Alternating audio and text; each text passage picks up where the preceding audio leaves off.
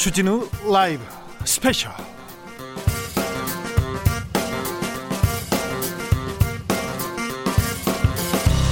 2020년 5월 9일 토요일입니다. 안녕하십니까. 주진우입니다. 이번 주부터 라이브 비대위가 주진우 라이브로 다시 태어났습니다. 어떠셨나요? 월요일부터 금요일까지 그리고 토요일에도 여러분과 함께 하게 됐는데요. 토요일 이 시간은 일주일 동안 주진우 라이브에서 방송 중에서 가장 재미있었던 부분만 주스 짜듯 쭉쭉 짜서 모아서 보여드리는 그런 시간입니다. 바로 이분과 함께 토요일 같이 하려고 합니다. KBS 디지털 뉴스부 김기아 기자입니다. 어서 오세요. 안녕하세요. 저희가 수요일에 네. 기자들의 수다에서 만나고 있는데요. 네. 네, 토요일도 함께 하네요. 그렇습니다. 네. 아무래도 뭐 수요일보단 토요일이 네. 기분이 약간 좀 업되지 않습니까? 어, 뭐 즐겁긴 한데 뭐 남자 둘이서 썩 기쁘지는 않습니다. 하지만 그래도 하지만. 주진우 라이브 스페셜에 또 김기아 기자 만나는 사람이 없습니다. 네. 그렇군요. 앞으로 공동 진행하게 되는데 한마디 해주십시오. 뭐 공동 진행은 너무 뭐, 뭐 과분한 말씀인 것 같고요. 그러면 당신이 진행하세요. 아 그럴까요? 저 혼자 네. 진행하도록 할까요? 제가 그 일주일 동안 어떤 거를 이제 진행을 해왔는지를 쫙 봐가지고 앞으로 정말 정말 요건 정말 재밌었다. 네. 이런 거 아까 주스 짜듯 말씀하셨는데 네. 이 바쁜 현대인들 이거 다 듣기가 힘든 분들 많습니다. 가지고 저희가 주스 짜듯 꽉꽉 짜서 정말 재밌는 것만 한 두세 개, 서너 개 골라서 매주 인사드리도록 하겠습니다. 모아 모아 모아서 모아 모아 모아. 토요일만 들으면 일주일 방송 다 듣는 겁니다. 그래서 맞습니다. 주진우 라이브 명장면만 고르고 골라서 청취자 여러분께 바치겠습니다. 네. 돌려드리도록 하겠습니다. 네. 본격적으로 주진우 라이브 스페셜 명장면 다시 듣기 시작하겠습니다. 첫 번째로 어떤 장면 골라오셨습니까?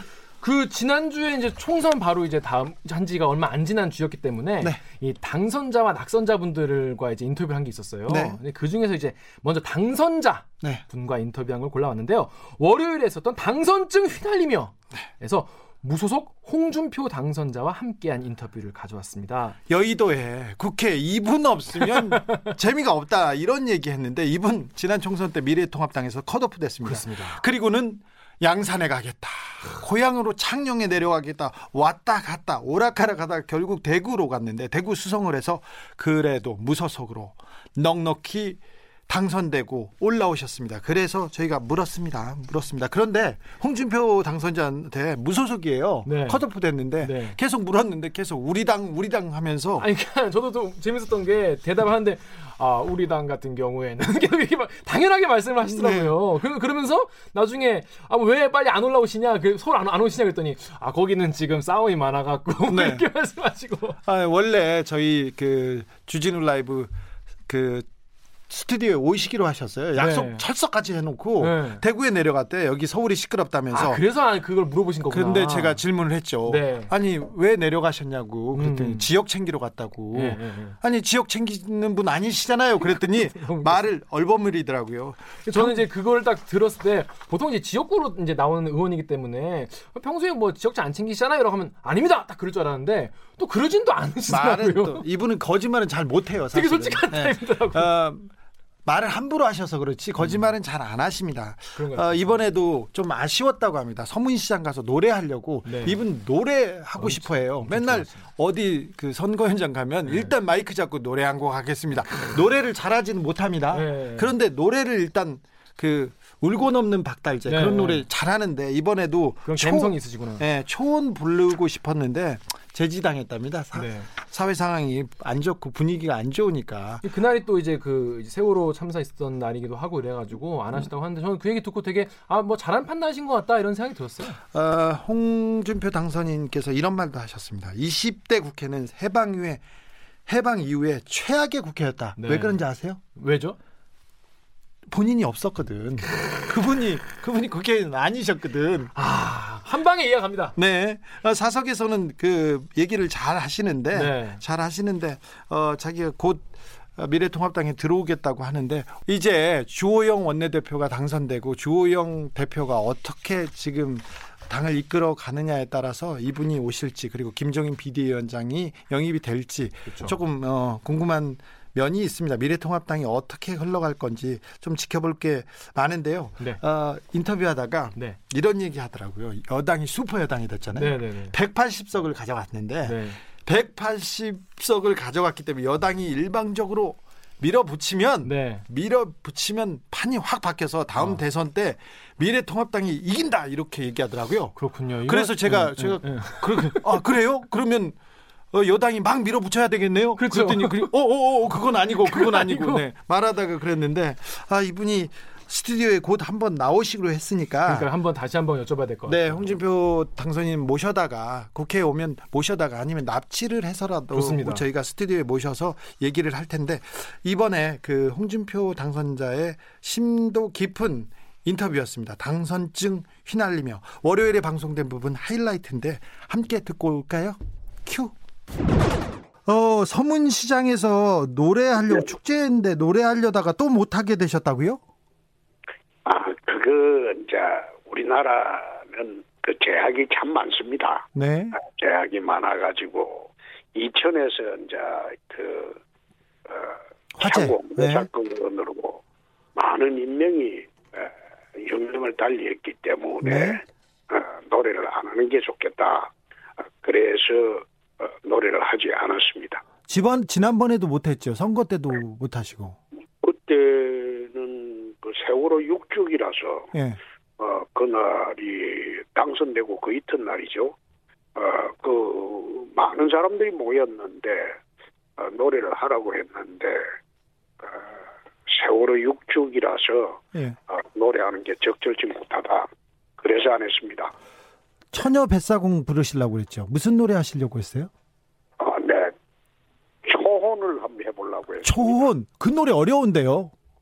네, 어렵죠. 네. 내가 저, 어, 유튜브로 예.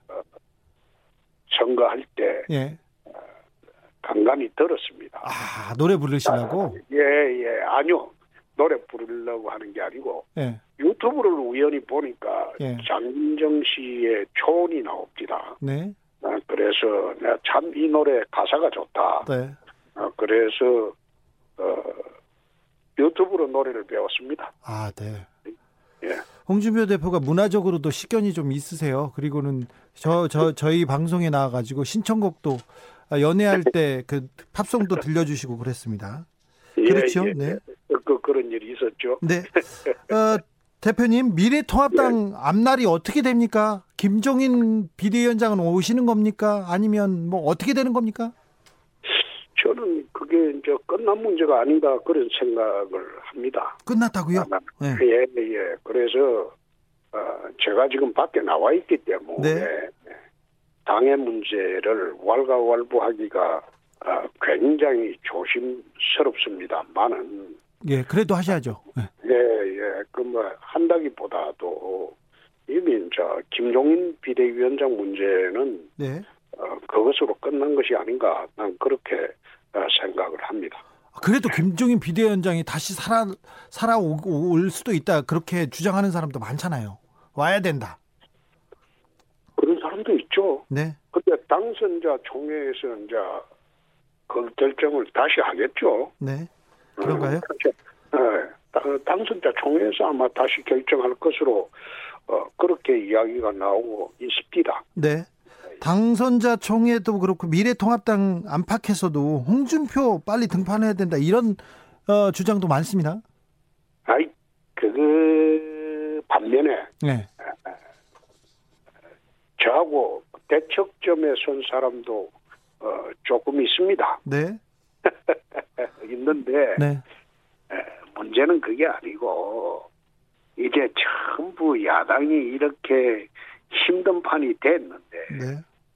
전부 하나가 돼서 이제 어, 문 정권에 대항을 해야지 어, 참 어려운 난관을 헤쳐나갈 수가 있지 네. 여기서 또 갈라지고 어, 패싸움을 해서는 안 되겠죠. 네. 어.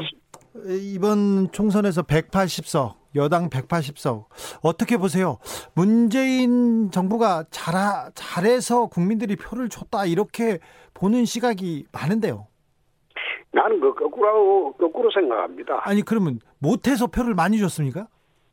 야당이 워낙 못하다 보니까 아하. 찍을 데가 없으니까 어, 180석이라는 거대 여당이 탄생하지 않았나. 네. 저는 이제 25년 정치했지만 180석 가져가는 거를 처음 봤거든요. 그러게요. 예. 아이 그거 지금 아마 제 기억으로는 몇십 년 동안 이런 게 처음일 겁니다. 네, 네, 네. 박정희 아, 정권 년 때. 예, 정권 이후로는 없었던 것 아, 같습니다. 박정희 정권 때야 유신정우회가 있어가지고 3분의 1을 미리 가져가 버렸죠. 예, 그때 3분의 1을 미리 가져가고 이제 어, 선거를 했기 때문에 180석이라는 말이 어, 있을 수가 있었고 또 어, 민자당하고 삼당합당 때 200석이 넘었죠 그때 예. 아, 그런 경우는 봤지만은 단일 정당이 180석을 총선에서 차지하는 것을 이번에 처음 봤습니다. 그런데 선거 때, 선거 초반에 어, 네. 대표님께서 두 가지 말씀하셨어요. 어, 네. 황교안 대표가 이런 식으로 운영하면 나는 네. 쉽게 당선이 되고 그리고 당은 참패한다. 그래서 막아야 된다. 그 얘기는 계속 하셨어요. 근데 내가 그런 이야기를 중간에 한 번 했습니다. 예. 여기 자 어, 대구 이제 지방지 유튜브하고 이야기하면서 4월 15일 밤 되면 두 사람 중에 한 사람은 집에 간다. 네. 어. 4월 15일 밤 되면 두 사람 중에 한 사람은 집에 간다. 종로에서 황 대표가 집에 가든지 예. 수성을에서 내가 집에 가든지 둘 중에 한 사람은 집에 간다. 그래 이야기를 했는데 이제 어, 둘중 한 사람은 집에 갔죠. 아, 뒤에서는 황교안이 집에 간다고 맨날 말씀하셨잖아요. 아이 그게 여, 사석에서 했다고. 네. 아, 사석에서 했죠. 아, 예. 네. 공개적으로는 안 많이 했죠. 많이 하셨죠. 어, 이번 질문 좀 어렵습니다. 솜털 이지님이 질문하셨는데 홍준표가 답이다. 홍준표가 가야 되는 거 아니냐 이렇게 주장하시는 분이 있습니다. 저는 짐을 지기가 싫습니다. 아니 대표님, 대표님 사실 예, 예. 오고 싶잖아요. 짐 지고 싶잖아. 아닌가요? 아니요. 제가 여, 여, 지난번에 네, 탄핵으로 어, 괴멸되어서 당 지지율이 4%일 때 네, 대선에 한번 나가본 일이 있습니다. 네. 그때 그때 어려운 짐을 지셨죠. 아, 그때 지고 또 지방선거 때 아, 남북 어, 회담 때문에 우리가 참패할 때 지방선거를 한번 해본 일이 있습니다. 네, 그래서 두 번에 걸쳐서 어, 당이 괴멸 위기에 갔을 때 한번 당을 책임 맡아 본 일이 있기 때문에 네.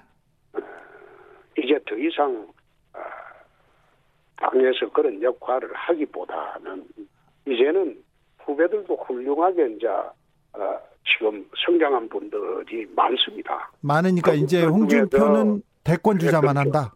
아, 대권 주자를 하는 게 아니고 네, 대선은 그 가셔야죠. 나중에. 아 나중에 예. 예, 얼마 예, 안 남았어요. 예, 그래도 많이 남았습니다. 네네. 예. 어, 꼬북꼬북님이 평소 의원님이랑 다르게 신중하게 말씀하시네요. 대선 주자 같아요. 저도 생각이. 난 누군가님 역시 노련한 홍 당선인 얘기하는데 어, 그 홍 대표의 능력을 경험을 이제 당에서 써야 된다 이런 사람들이 많습니다. 여의도에서도 그렇고요.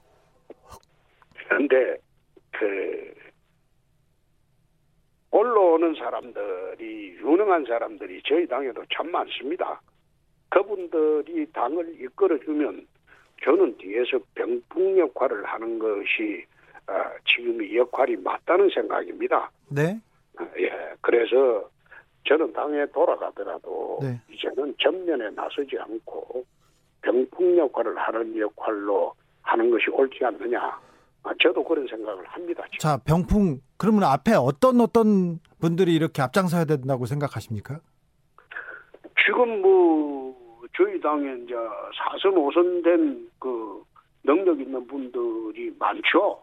아, 많기 때문에 그분들 중에서 어, 지도부를 구성해서 당을 이끌어가고 그리고 저나 또 어, 좀더 선배되는 분들은 뒤에서 바람막이 하는 게 그게 옳겠죠. 아니 그러니까 어떤 어떤 얘기 꼭 찍어서는 내가 안 하네요. 누구를 네. 특정인으로 말하기는 곤란합니다. 아, 예, 알겠습니다. 네. 워낙 영향력 있으신 분이니까 그럴 수 있습니다. 어, 미래 통합당을 향해서 쓴소리라며 변화를 촉구하는 조혜진 당선인이 있고요. 김세현 겸, 김세현 의원 같은 분들은 어, 뒤에서 계속해서 당에 당이 어, 새로 태어나듯 이렇게 개혁을 해야 된다는 사람들이 있습니다. 이런 분들 얘기는 어떻게 평가하십니까? 그거 이제 고깝게 던더 들으시는 분들이 굉장히 많은데요. 저는 네. 그분들의 의견도 충분히 당에서 수렴할 수 있어야 된다고 생각합니다. 예.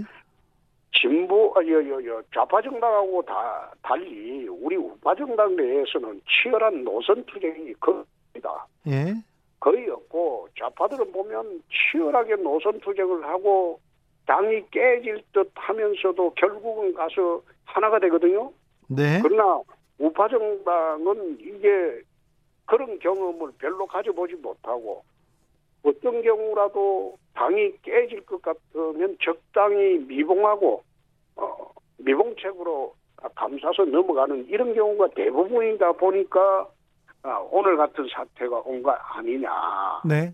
그래서 좀더 아, 이번에는 당이 치열하게 노선 투쟁을 하고 예. 아, 그리고 새롭게 정립된 당의 그, 그 이념과 가치를 전면에 내세우고 거기에 따라서 당 운영을 해가는 것이 맞지 않느냐. 나는 그런 생각에 조금만 보수 진영에서는 어, 방금 말하신 뭐 김세연 그분이나 어, 그 다음에 조혜정 어, 분같이 좀 혁신적인 방법을 이야기하면 그것을 내부 총질이라고 또 읽어야 매도해 버립니다. 네. 그래서 저는 아, 그런 것은 아니다. 네. 그런 말씀들도 전부 새겨 들어야지 아, 당이 올바르게 나아가지 않느냐 좀 그런 생각을 갖습니다. 20대 국회가 이제 마무리입니다. 근데 20대 국회는 안 계셨지만 그래도 20대 국회 뭐 그 운영을 보고 옆에서 지켜보셨으니까 그러는데 대통령 탄핵이 있던 국회예요. 저는 저 20대 국회가 해방 이후에 가장 최악의 국회라고 봅니다. 대통령 탄핵 때문인가요? 꼭 그런 거는 아니지만은 탄핵도 탄핵이고 네. 사실상 이게 하는 일이 거의 없었어요. 아 일을 안 했죠. 네. 네. 그리고 앉아서 소위 어, 그게 야당의 책임이라고 또 몰아붙일 수는 없습니다. 네, 그렇죠. 여당도 책임을 져야죠. 네. 여당의 책임이 더 크죠. 여당이 전국 운영을 제대로 주도를 못했기 때문에 네. 사실상 동물국회가 어, 나오게 됐다. 이거. 네. 타협을 했어야 되는데 네.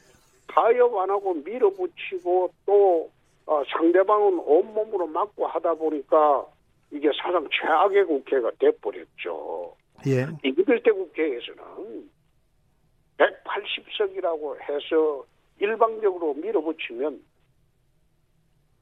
우리 대선에 가면 우리가 반드시 이깁니다. 그러면. 아 뭐라고요? 이긴다고요? 아, 미래통합당이요? 일방적으로 네. 180석을 가지고 밀어붙이면 어, 네. 밀어붙이면 그건 대선 가면 판이 틀려집니다. 아 예. 어 그래서 180석 가지고 밀어붙이지 말고 예. 어, 제1야당과 서로 협력해서 아, 국정을 운영했으면 하는 그런 바람이 있습니다. 아니 대표님 그러면 여당에서 180석으로 계속 밀어붙여야죠. 왜 타협을 해?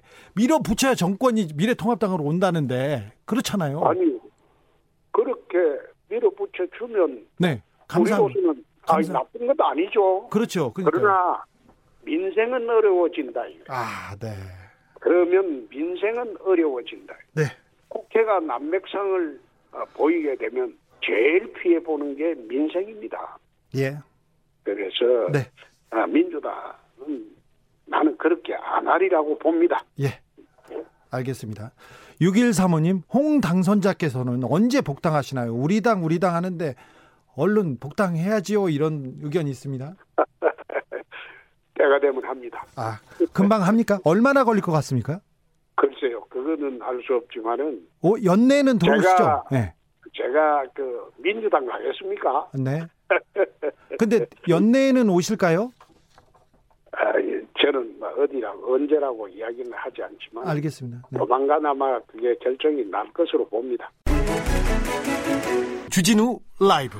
네, 무소속 홍준표 당선인과 인터뷰 듣고 오셨습니다. 재밌죠? 그런데 방송 풀 버전은 더 재밌습니다. 풀 버전을 들으시려면요. 유튜브나 팟캐스트에서 주진우 라이브 이렇게 검색을 하시고요. 5월 4일 월요일 2부를 들으시면 되는데요. 그래서 유튜브 뭐 인터뷰물 너무 길어서 다 듣기 힘들다 이런 분도 계세요. 그런 분들은 재생 속도를 한 1.5배속으로 하는 게 있거든요. 아 그런 것도 있어요? 그렇습니다. 저는 몰랐네. 그런 기능을 쓰시면은 어, 그 내용 다 빠짐 없이 빠르게 들으실 수가 있으니까요. 한번 꼭 검색해서 들어보세요. 그건 몰랐습니다. 그렇습니다. 그리고 지난 화요일에 그 박지원 민생당 의원 그리고 이재호 전 의원이 함께한 그 정치 라떼 아, 이런 네. 코너 있더라고요. 그 주옥 같은 코너예요. 재밌었어요. 네. 이게 왜 정치 라떼인가 네. 궁금하신 분 많을 텐데 이게 라떼는 말이야. 어, 근데 우리가 정치할 땐 말이야. 뭐 이런 느낌이더라고요. 네. 어, 박지원 의원은 DJ 때, DJ 정부 때 2인자였고요. 네. 이재호 전 의원도 이명박 정부의 2인자 역할을 하시던 분 아닙니까? 그렇습니다. 네, 그분들이 말하는 정치 재밌기도 하고요. 웃기기도 합니다. 로망 같은 게 확실히 느껴지더라고요. 네. 아, 옛날에는 말이야. 네. 이 얘기 계속 하는데 5월 5일 화요일 2부부터 들으시면 정치가 때 들으실 수 있습니다. 그런데 어떤 청취자분들은 제가 좀 버릇없이 아, 80이 다 된 노인들한테 네. 버릇없이 이렇게 질문한다 이렇게 음. 걱정하시는 분들도 있고 조금 에이 좀 예의가 좀 모자라는 거 아니냐 네. 이런 얘기도 하는데 제가 예의를 다해서 어, 대하고는 있습니다. 근데 질문은 좀 건방집니다. 왜 그러냐면 청취자들이 물어보고 싶은 거 제가 훅 들어가서 물어보는 거기 때문에 약간 그런 부분이 좀 거슬리는 분들이 있을 수 있습니다. 그런 청취자분들한테는 제가 대신 사과하겠습니다. 그런데 계속 좀 건방지게 묻겠습니다. 약간 무례한 게 아니라 그 우리 그 청취자의 눈높이에서 묻고 그렇죠. 싶은 거는 제가 물으려고 합니다. 그렇죠. 네. 국민이 대신해서 물어보는 거니까 얼마든지 대담하게 물어볼 수 있는 것 같아요. 네, 주진우 라이브 스페셜 KBS 김기아 기자 함께하고 있습니다. 다음 명장면 어떤 장면입니까? 아무리 당선자와 인터뷰는 좀 그래도 마음이 좀 편하지 않습니까? 그렇죠. 근데 이번에는 낙선자와의 인터뷰를 한번 들어보시겠습니다. 아, 너무 마음이 아팠어요. 그렇습니다. 어, 누구냐면 더불어민주당의 김부겸 의원입니다. 목요일 훅 인터뷰에서 가져왔는데요. 대구 수성갑에 출마했다가 낙선했죠. 당선엔 실패했지만은 요즘에 되게 이제 존재감을 많이 드러내고 있는데 저는 이제 개인적으로 김부겸 의원의 그 낙선사, 낙선하는 인- 인사가 되게 인상적이었어요. 나는 실패한 농부고 앞으로 밭을 더 깊게 가겠다 이런 말씀하셨는데 어, 되게 어, 되게 진심이 많이 느껴지는 그런 말씀이었던 것 같아요. 어, 낙, 낙선한 지 지금 몇 주가 지났는데 얼굴이 진짜 까칠해서요. 그 얘기를 계속 하시더라고요. 네. 아니, 제가- 이게 직접 보면 되게 그 티가 많이 난다. 아, 안쓰럽더라고요. 어, 10여 년 넘게 아, 김부겸 의원을 보고 있었지만 이렇게 좀 까칠했던 적은 없어요. 그- 그리고 아, 많이 떨어졌어도 낙선의 충격이 크지요? 이렇게 물어보니까 자기는 학교 다닐 때부터 워낙 음. 자주 떨어져서 낙선의 충격은 그렇게 크지 않다 이렇게 얘기했는데 어, 저한테 사석에서는 자기가 김부겸 의원이 머리가 크잖아요. 그렇습니다. 머리가 커서 나는 머리가 커서 충격이 적어 그러는데 이번에는 충격이 마- 상당한 것 같더라고요. 그 말씀하시던데, 그러니까 그 인터뷰 보면은 그러니까 나 나는 그래도 괜찮은데 나 도와줬던 주변 사람들이랑 요즘에 통화를 하다 보니까 네. 참그 미안한 마음이 있고 그래서 참 그 전화 받으면 또 우울해진다 이런 네. 말씀하시던데 얼마나 주변 사람들한테 미안하고 그러겠어요. 뭉클뭉클 계속 지금 울컥울컥 한 상태라고 합니다. 저희가 낙선을 했지만 낙선자, 화제의 낙선자 그리고 의미 있는 낙선에 대해서는 저희가 KBS 주진우 라이브에서 끊임없이 보도해 드리겠습니다. 그러니까 이 소식 도 한번 듣고 갈까요? 더 자세한 얘기가 궁금하신 분들 위해서 목요일에 방송된 훅 인터뷰의 하이라이트 부분을 같이 듣고 오겠습니다. 큐! 더불어민주당이 원내 180석에 육박하는 초거대 여당으로 부상했습니다. 아, 이번 총선에서 드러난 민심 뭐라고 보십니까? 결국 뭐 두 가지인 것 같습니다. 이제 하나는 그 사실은 이 180석이라는 게 실감을 못 하시는데요. 노무현 대통령 탄핵이 일어났던 기억나시죠? 예. 그럴 때 사실은 뭐 전국이 그냥 뒤집어지다시피 했는데도 당시 열린 우리당이 불과 과반수에서 몇 석 더 얻었을 네네. 정도입니다. 그런데 이번에 어 뭐 180석 네. 가까이 주셨으니까 이것 자체가 사실은 어찌 보면 정치적인 어떤 국민들이 흐름의 선택을 해 주신 거예요. 네. 그럼 지금부터는 사실은 그동안 너희들이 뭐 일을 하고 싶어도 서로 여야가 싸우느라고 못했다고 하니 이제는 좀 제대로 해보라. 네. 아마 그 중에서 여러 과제가 있겠지만 저는 그 중에서 코로나19로 발생되는 아, 이런 감염병 감염병 위기하고 거기에 뒤따라오는 경제 위기에 대한 국민들이 우선 문재인 정부에게 힘을 실어주고 민주당에게 힘을 실어서 이 위기를 잘 극복하라고 해주신 게 아닌가. 그래서 저는 그만큼 우리한테 있어서의 어, 지금 주어진 숙제가 무겁다. 오히려 그렇게 생각을 합니다. 대구는 왜 그런 선택을 했을까요? 20대 총선에서 김부겸 의원은 62.3%를 득표해서 당선됩니다. 대구에서 처음 거의 첫 발을 내디딘 야당 정치인이었죠. 민주당 정치인이었죠.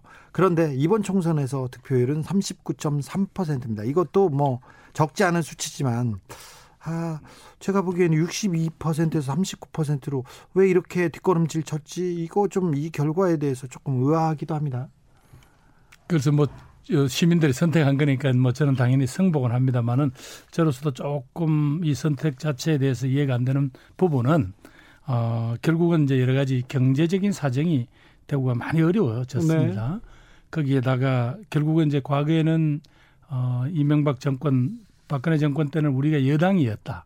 그래서 상대적으로 조금 마음의 여유가 있었다면 지금은 야당이다라는 어떤 그런 절박감. 네. 거기다가 조금 뭐 저로서도 아직까지 좀 답답합니다만은 선거 막바지에 그 상대 후보들이 대구 전 지역의 후보들이 어 이번에 어 이 미래통합당을 지켜주지 않으면 이 문재인 정부가 사회주의 개헌을 한다. 네. 이렇게 이야기를 했는데 그런 문제에 대해서 아마 뭐 믿고 다 믿고 한 건 아니겠지만 아, 적어도 대구 경북만큼이라도 확실히 미래통합당을 지켜주지 않으면 어, 말하자면 어, 정권의 독주가 계속되지 않겠냐는 뭐 이런 어떤 위기감 같은 거 그러니까 정당에 대한 일체감 이것 때문에 어, 지역주의 좀 넘어서고 뭔가 새로운 정치의 발전을 만들어 보자라는 이런 호소보다 어, 어떤 그런 일차적인 그런 뭐 일종의 말하자면 업소로 할까요? 네. 이게 더 먹힌 게 아닌가 그런 생각이 듭니다. 어, 인천에서 낙선한 민경욱 의원이 부정선거를 주장하고 있는데 어, 부정선거를 주장하시진 않죠? 아, 그게 참 답답한 게요. 투개표 과정에 한 번이라도 쭉 과정을 지켜보면 네. 그거 정말 말이 안 되는 소리거든요. 근데 그런 소리를 계속 하는 분들이 계시는 걸 보면 좀 답답합니다. 네. 사실 투개표 과정을 조금이라도 어, 현장에서 지켜보신 분들은 그게 얼마나 터무니없는 소리인가 하는 걸 아실 텐데요. 네. 안타깝습니다. 어, 180석이 두렵 뭐 무섭기도 하다 이런 취지의 얘기하셨는데 홍주표 전 대표가 어, 저희 주진우 라이브에서 인터뷰하시면서 180석으로 여당이 밀어붙이면 2년 후에는 정권 넘어간다 이렇게 말씀하시더라고요. 밀어붙인다는 게 어떻게 그냥 뭐 180, 어, 그 여당이 독주하면 근데 오늘 뭐 원내대표로 뽑히신 김태년 의원 스타일도 그렇고 네. 왜 독주를 합니까? 얼마든지 지금은 어, 국민들 앞에서 어, 야당에게 설득도 하고 또 사실 국민적인 압박을 할 수도 있는데 뭐 그렇게 밀어붙여야 될 이유가 없죠. 그러나 네. 지금 우리한테 주어진 방역이라든가 경제 위기 극복 같은 것은 야당이 무조건 저 이렇게 외면할 수 없는 주제예요. 예, 예. 그 과정에서 보면 그동안 국민들이 강력하게 원했던 몇 가지 국민들의 삶을 보장할 수 있는 여러 가지 정책들, 그다음에 권력기관 개혁 같은 거 얼마든지 국민을 설득할 여지가 여당에 많이 있는 거예요. 네. 그런데 이제 과거처럼 뭐 그냥 이렇게 뻗댄다고 해서 이게 넘어갈 수 있는 문제가 아니잖아요. 그런가요? 예, 저는 뭐 그 점은 확신하고 있습니다. 김태년 원내대표 어, 체제의 더불어민주당 어떤 모습으로 갈 것 같습니까? 뭐 우리 김태년 의원이 정치권에 오기 전부터 여러 가지 소위 이 그 밑바닥으로부터 자기 신뢰와 어, 사, 사회 운동을 해서 네, 시민 사회 운동 운동을 해서 하셨죠. 성장한 사람이거든요. 네. 그러니까 참 온갖 서러운 뭐 이런 어려운 그 과정을 다 겪었어요. 네. 그래서 저는 어, 내공이 상당히 있다고 보는데 다만 스타일상 우리 김태년 의원도 조금 어, 사람이 보면 좀 여유가 있는 스타일이잖아요. 네. 예, 뭐 별로 어, 내가 보니 큰 돈은 없는 것 같은데도 보면 대단히 이렇게 둥글둥글하죠. 어, 둥글둥글하고 네. 이 손도 큰 것처럼 돼 있습니다. 그래서 네. 아마 협상 스타일 자체는 저는 그렇게 뭐 이렇게 야박하게 막 밀어붙이지는 않겠지만 그러나 이 뚝심이 있기 때문에 한번 원칙을 정하고 방향을 정하면 거기서 어, 지금처럼 어, 야당들이 계속 이렇게 뭐 지연 작전을 쓴다든가 혹은 발목 잡기를 하다가는 오히려 그 내공에 한번 훅 날아갈 수도 있다. 훅 들어오는 게 아니라 훅 훅 날아갈 수도 있다. 그런 말씀을 드리고 싶네요. 훅 인터뷰 의 취지를 잘 아시네요. 네. 어, 내일 미래통합당의 원내대표 경선이 있습니다. 상대 후보였었죠. 주호영 의원이 내일 있을 미래통합당 원내대표의 유력한 후보입니다. 지금 예, 두 분이 나오셨으니까 네. 유력한 후보인 것 유력한 후보인 것 같은데 예. 어떻게 보세요? 덕담 한번 해주세요. 그래서 이제 뭐 전체 당선자들 분포로 보면 아, 영남 의원들이 지금 아, 한 3분의 2 가까이 되지 않습니까? 네. 아, 그래서 뭐주 의원이 선전할 거라고 생각이 됩니다만은 그래도 남무당 원내대표 경선에까지 제가 입을 대는 거는 너무 주제 넘은 일인 것 같습니다. 알겠습니다. 네. 21대 국회가 한 날 한 달도 남지 않았는데요. 21대 국회에서는 민주당이 어떻게 해야 됩니까? 어, 20대 때는 뭐 동물 국회다 식물 국회다 일을 안 한다 이런 얘기 비판 많았는데 21대 국회는 어떻게 가야 된다고 생각하십니까? 기본적으로는 뭐 새 원내대표를 비롯한 이제 원내 지도부가 기본적으로 꼭 해야 될 과제들 쭉 정하지 않겠습니까? 예.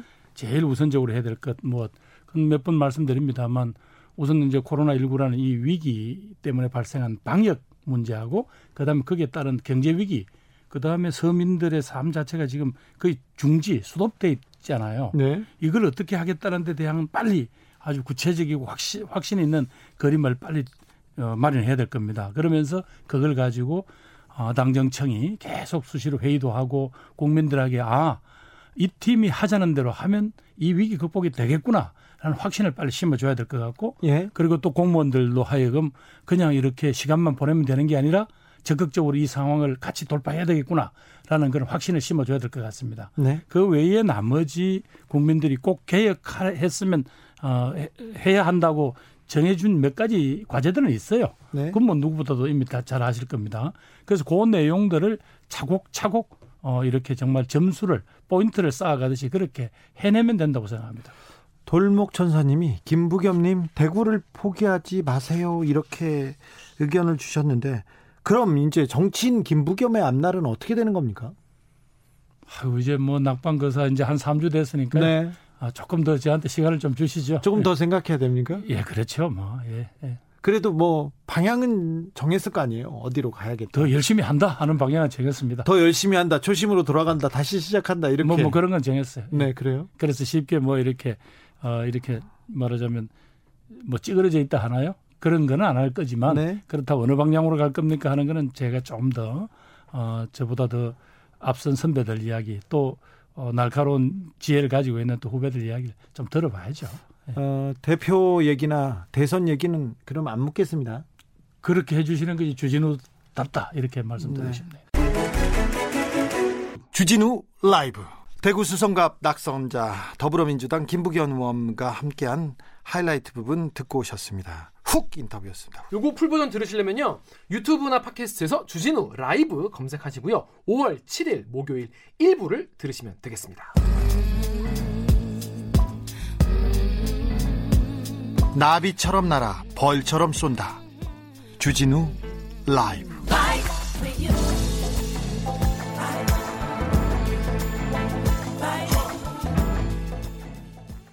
주진우 라이브 스페셜 마지막으로 만나볼 장면은 어떤 내용입니까? 전 개인적으로 이 인터뷰가 굉장히 뭐랄까 배울 점도 많았던 인터뷰였던 것 같아요. 그래요? 예 예. 더불어민주당 박용진 의원이 나와서 인터뷰했던 수요일 훅 인터뷰에서 가져왔습니다. 그 지난 수요일에 그 삼성전자 이재용 부회장이 대국민 사과문이라는 거를 발표를 했죠. 예, 그랬죠. 이게 이제 뭐 그냥 한 게 아니라 삼성 준법 감시위원회 뭐 이런 건 사실 어 실제로 지금까지 없었던 그런 위원회인데 네. 이게 생겼죠. 네. 여기서 권고를 했어요. 사과를 좀 하고 어떻게 할지 좀 비전을 내, 내보이면은 뭐 재판에 어떻게 좀 참고하겠다. 근데 이걸 수용해서 한 건데요. 준법감시위원회가 이 사과에 대해서 의미 있게 평가한다. 다만 더 구체적인 실행 방안을 마련해야 한다. 이렇게 평가했습니다. 어 근데 지금 뭐 삼성 하면 그래도 국회의원 중에서 박용진 의원이 굉장히 열심히 관련 이슈를 파오지 않았습니까? 네. 그래서 이재용 부회장의 사과에 대해서 어떻게 봤는지 그리고 우리가 국민들이 어떤 부분을 좀 주목해서 봐야 되는지 이런 것들을 같이 짚어본 시간이었습니다. 어, 사과인 듯 사과 아닌 사과 같은 사과 이렇게 평가하는 분들도 있었는데요. 저도 어, 기자회견장에 가서 꼭 한 하나 질문하고 싶었어요. 그걸 굳이 가셨더라고요. 가가지고 이게 폰, 스마트폰을 이렇게 찍고 계시는 네, 네. 저는 그 역사적인 장면이고요. 삼성은 계속 공부해하고 취재 취재해온 저의 숙제 같은 그런 그 취재원이기 때문에 네. 저는 삼성 굉장히 사랑하거든요. 네, 그래서 네, 네. 역사적인 장면에는 꼭 갑니다. 네. 2008년도에 어, 이건희 회장이 대국민 사과를 하고 회장직에서 물러났죠. 그때도 가서 있었고요. 그때도 질문 을 받지 않았는데 저 혼자 질문하겠다고 하다가 제지당했습니다. 근데 이번에는 제가 한마디 했죠. 사과는 언제 하세요? 이렇게 했는데 그렇습니다. 안 하시고 가시더라고요. 그래서 박용진 그래서 사과는 언제 할 거냐? 네 사과문을 길게 발표했는데 어, 사과 언제 나오냐? 그렇죠. 사과로 안 보였는 게 제 생각이었는데 네. 이렇게 생각하는 분들이 이번엔 좀 있었습니다. 박용진 의원은 앞으로 잘하겠다는 말은 휴지 조각 과 뭐가 다르냐. 우리는 이미 속았다. 2008년 이건희 회장 사과에서 사과를 하면서 재산을 환원하고 그리고 나머지 뭐 세금. 세금. 도 내겠다고 했는데 결국은 하나도 지키지 않고 2년 만에 컴백해서 그리고는 이명박 대통령이 바로 특사로 풀어줬거든요. 네. 그래서 아무것도 지켜지지 않았다. 이런 얘기를 했는데 뭐그 전, 저는 기자니까 네. 이제 그 얘기를 들으면서 그러고 보니 관련 기사가 진짜 없었구나라는 생각이 먼저 들었어요. 삼성에 대해서는요.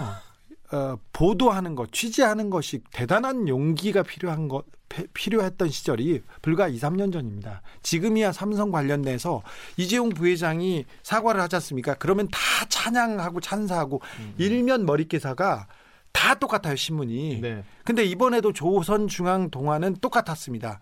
이재용 어 사과. 아니야 이재용 아, 자식한테 경영권. 경영권 넘기지 않겠다가 이게 조중동은 다 똑같았는데 나머지는 조금 달랐어요. 네. 이게 달라진 점입니다. 음, 음, 음. KBS 보도 보고 굉장히 저는 큰 의미 있는 진전을 느꼈는데요. 음, 옛날에는 KBS에도 삼성이 이렇게 얘기하잖아요. 그럼 삼성 뜻대로 다 이렇게 기사를 썼는데 이번에는 그렇지 않다는 내용도 그 균형을 잡, 잡는 그런 모습을 보고 아 KBS가 앞으로 전진하고 있구나 그런 거 많이 느꼈습니다. 정말 크게 느꼈습니다. 그 톱뉴스였잖아요. 네. 그날 그날 헤드라인 뉴스 첫 뉴스였는데 첫 뉴스 화면이 전 당연히 이재용부터 나올 줄 알았어요. 근데 그 해고 노- 노동자분 그, 그, 그 사진부터 나오더라고요. 그래서 네. 사과라는 게 무엇이냐 지금부터 짚어보겠다라고 얘기를 하면서 이제 진행을 하길래 어 이런 식으로 가는 것도 되게 새롭다라고 생각을 했죠. 저도 유튜브 채널을 그날 유튜브 주기자를 생방송을 했는데 네. 어, 첫 장면이 그 강남역 사거리의 첨탑 위에 올라가 그렇습니다. 있던 김용희 씨였고요. 그 앞에서 삼성의 노조 탄압과 그리고 삼성의 불법을 사과하라는 노동자들 해고자들의 그 목소리를 담고 이렇게 기자회견장에 갔어요. 네. 기자회견장에 가서 그걸 생중계하려고 했는데 갑자기 툭 끊어지더라고요. 왜요? 모르겠어요. 뭐 뭔지는 어. 잘 모르겠는데 어, 제 옆에 삼성 분이 한 분 서 계시더라고요. 네. 나중에 보면 주요 주요 이제 체크해야 될 인물이니까. 그거는 저 전 뭐 무슨 내용인지는 모르겠습니다. 네. 아무튼 굉장히 의미 있는 인터뷰였는데요. 어, 중간에 삼성을 비난하는 소- 비난한다고 생각한 그 박용진 의원의 인터뷰가 삼성을 비난한다고 생각한 어떤 분이 아니 삼성이 국가에 이바, 이바지한 건 쏙 빼고 나쁜 것만 방송한다 이런 문자가 중간에 왔습니다. 네 그런 의견도 제, 저희가 새겨 듣겠습니다. 그런 의견도 저희가 방송에 많이 내놓겠습니다. 훅 인터뷰 하이라이트 부분 먼저 듣고 오겠습니다. 큐. 이재용 부회장의 기자회견 어떻게 보셨습니까? 어, 뭐 단적으로 말씀드리면 실망스럽습니다. 네. 왜냐하면 어, 이른바 준법감시위원회가 당신 이거 이거 좀 얘기를 하셔야 되겠어요라고 얘기했었던 사안도 가장 핵심은 경영권 어, 승계와 관련된 거 아니었습니다. 그렇죠. 경영권 승계 과정에 불법이 있었던 부분. 그렇습니다. 그 본인도 그것과 관련해서 뇌물을 준 혐의로 재판을 지금 받고 있고요. 네. 그 재판은 지금 대법원까지 가서 유죄로 확정돼서 내려왔기 때문에 네. 남은 건 몇- 얼마나 살아야 되겠나 그것만 지금 다투죠. 그리고 네. 한쪽에서는 검찰이 이른바 삼성 바이오로직스 사건을 중심으로 해서 경영권 승계의 온갖 작업들을 다 지금 확인하고 있습니다. 그게 막바지 수사 막바지에 와 있습니다. 그렇습니다. 그래서 미전실에서 모든 것을 계획하고 준비하고 진행됐었다라고 하는 건데요. 이게 사건은 각각 따로입니다만 한 방향 이재용이라고 하는 사람이 삼성 전자를 중심으로 해서 삼성생명 전체 그러니까 무려 한 420조 정도 되는 엄청난 그, 그 가치를 시- 시가총액을 가지고 있는 그런 가치를 가지고 있는 그 기업 그룹을 승계받는 과정에서 벌어진 온갖 범죄 행위에 대해서 어떻게 할 거냐라고 물어본 것 아니겠습니까? 예. 근데 답은 앞으로 잘하겠습니다. 네. 어, 그러니까 가령 뭐 제가 우리 어, 어 아내에게 네.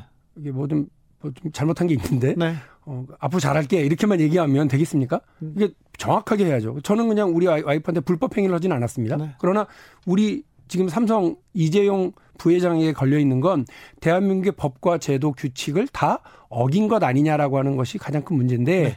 이에 대해서는 전혀 얘기하지 않고 앞으로 잘하겠다. 네.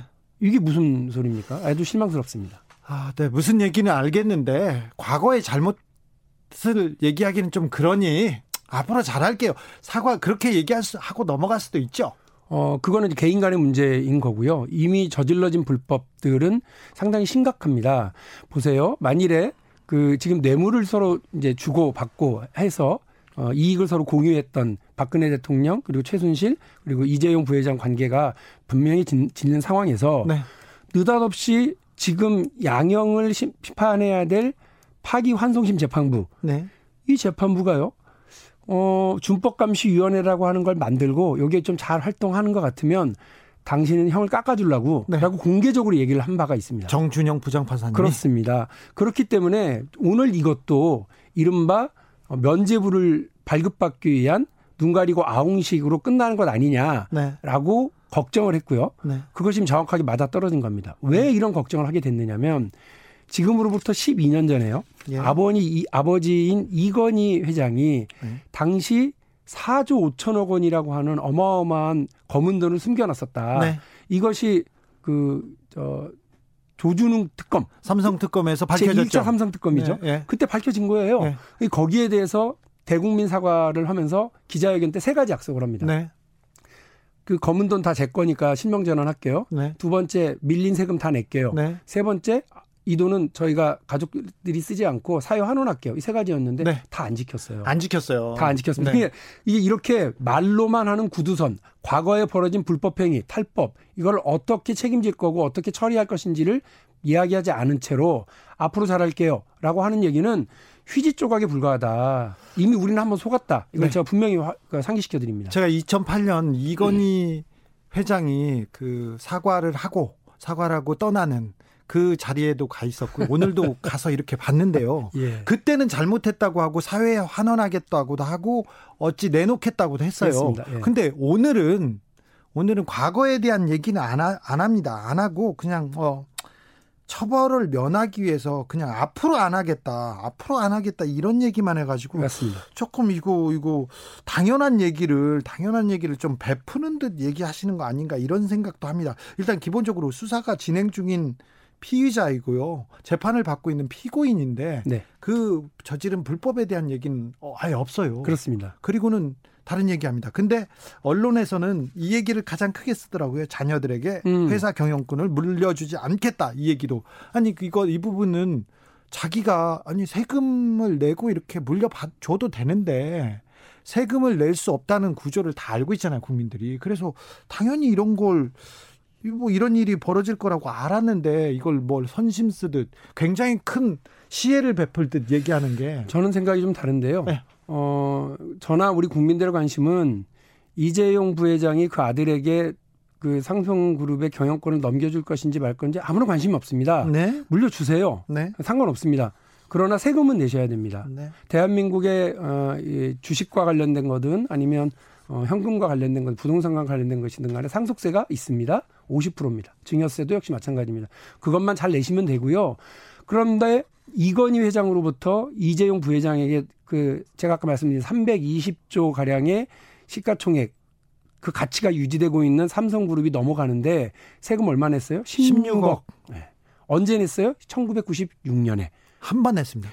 그러니까 그때부터 삼성 에버랜드 전환 사채 사건 그리고 삼성 에버랜드와 제일모직의 합병 사건, 제일모직과 삼성물산의 합병 사건, 그리고 이 과정에서 국민연금의 찬성을 받아내기 위한 뇌물 사건 전부 다 오늘 본인이 잠깐 얘기했습니다만 경영권 승계를 위해서 20년 넘는 전부터 이런 일들이 준비되고 진행돼 왔었던 겁니다.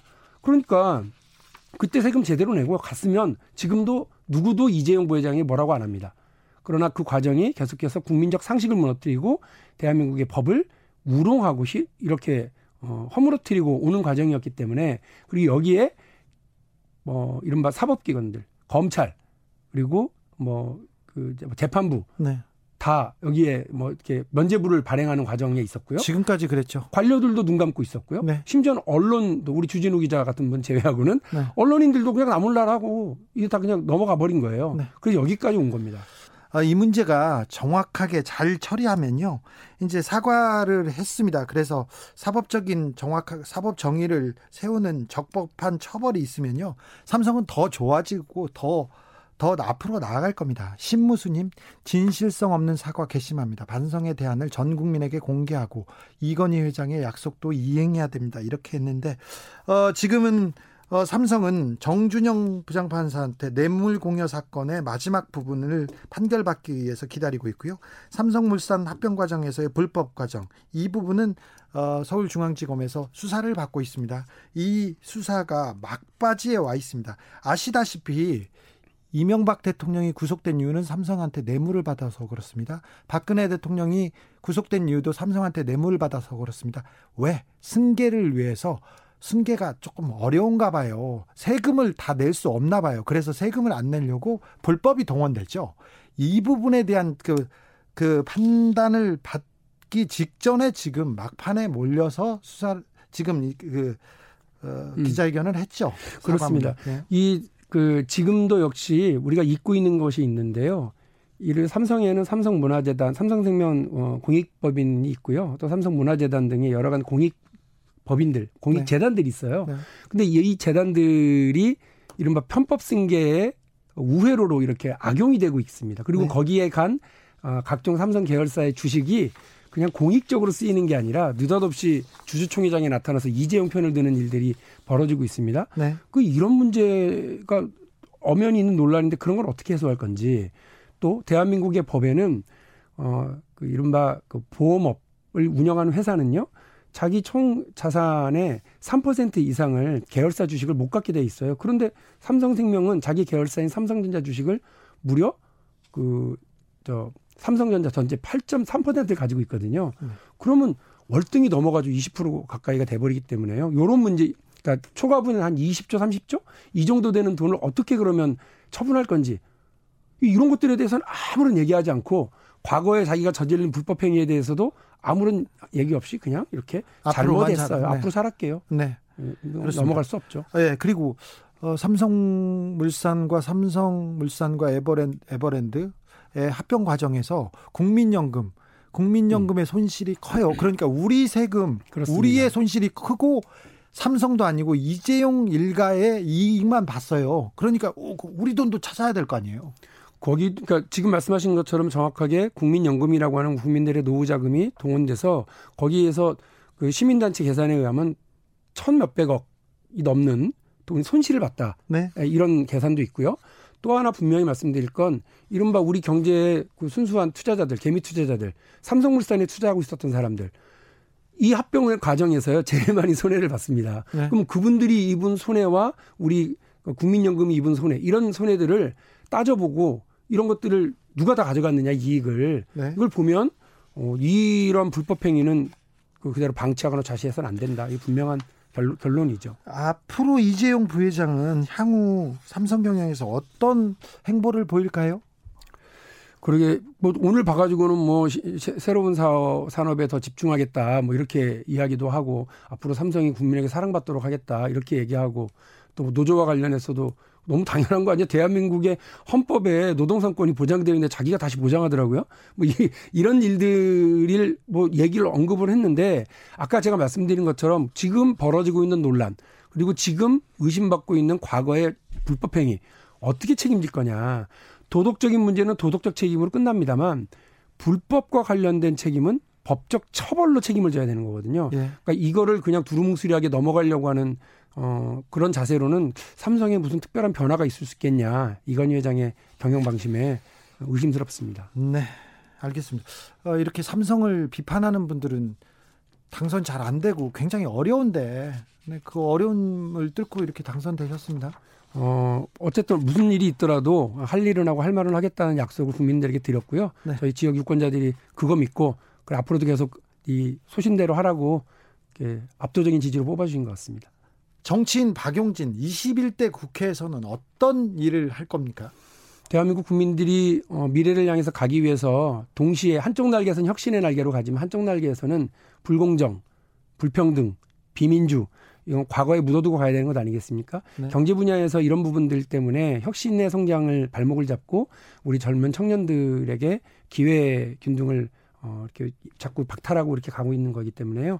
경제 분야에서의 이런 잘못된 관행들 그리고 제도 어, 전부 다 좀 이렇게 드러내고요. 혁신 성장이 진짜 뭔지 이런 걸 좀 같이 담보해낼 수 있는 활동을 경제 분야에서 적극적으로 해보도록 하겠습니다. 기자회견 끝날 때 인사를 해서 제가 이재용 부회장한테 그래서 사과는 언제 할 거냐고 사과는 왜 안 해요? 제가 물어봤거든요. 그냥 가더라고요. 삼성 문제는 어떻게 할 겁니까?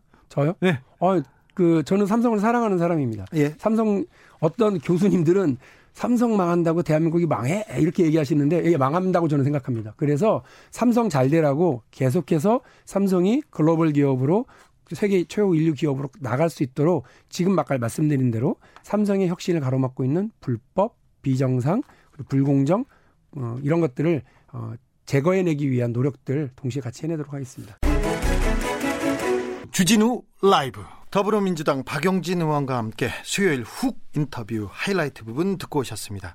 full 버전 어디서 들을 수 있다고요? 네, full 버전은요. 유튜브나 팟캐스트에서 주진우 라이브 검색을 하시고요. 5월 6일 수요일 1부를 찾아서 들으시면 되겠습니다. 이거 공부됩니다. 공부됩니다. 네, 이거 중요한 내용입니다. 그렇습니다. 네, 어, 들을 만합니다. 꼭 한번 들어보시길 추천드립니다. 제 방송이어서 그런 게, 게 아니고요. 아 인, 인터뷰를 이렇게 하면 안 되겠구나. 기자들한테도 많은 시사점을 던져줍니다. 맞습니다. 오늘 준비한 내용은 모두 들었습니다. 주진우 라이브 스페셜. 오늘 어떠셨어요? 그 일주일 걸, 그러니까 한 5일 거 월화수목금 걸 봤는데 내용이 좋은 게 너무 많아. 잘해요. 그래서 고르기가 너무 힘들어요. 다른 방송보단 좀 괜찮죠? 아, 괜찮아. 내용은 괜찮죠. 아주 괜찮아요. 네. 그래가지고 저희 이제 다음 주에도 이 고르기 힘든 것 중에서 그래도 정말 제일 괜찮은 거 다시 골라서 다음 주에 또 인사드리도록 하겠습니다. 제가 라디오 진행자 중 시사 라디오 진행자 중에 말을 제일 못합니다. 사실입니다. 하지만 하지만 살아남을 수 있는 이유가 KBS 일라디오를 할 수 있는 이유가 내용이 좋아요. 내용이 좋아요. 내용은 괜찮아요. 그렇습니다. 제가 지금껏 여기까지 살아남은 게 제가 사실은 실력도 없고요, 백도 없습니다. 네. 그런데 이촉 그리고 내용 내용. 내용 으로 여기까지 승부했습니다. 그래서 맞습니다. 주진우 라이브 언, 언제 끝날지 모릅니다. 내일 잘려도 이상하지 않은 그런 진행자지만 그냥 끝날 때까지 내용은 알차. 주진우 라이브 스페셜 여기서 마치겠습니다. 저는 월요일 오후 5시 5분에 다시 돌아옵니다. 사인한 건데 그렇게 또 뭐 이게 소장 가치가 있거나 그러진 않은데 필요하신 분은 카카오톡 플러스 친구 맺고 주진우 라이브 해서 엽서 내놔라 이렇게 얘기하시면 제가 바치겠습니다. 네. 오늘 감사했습니다. 김기아 기자. 네, 고맙습니다.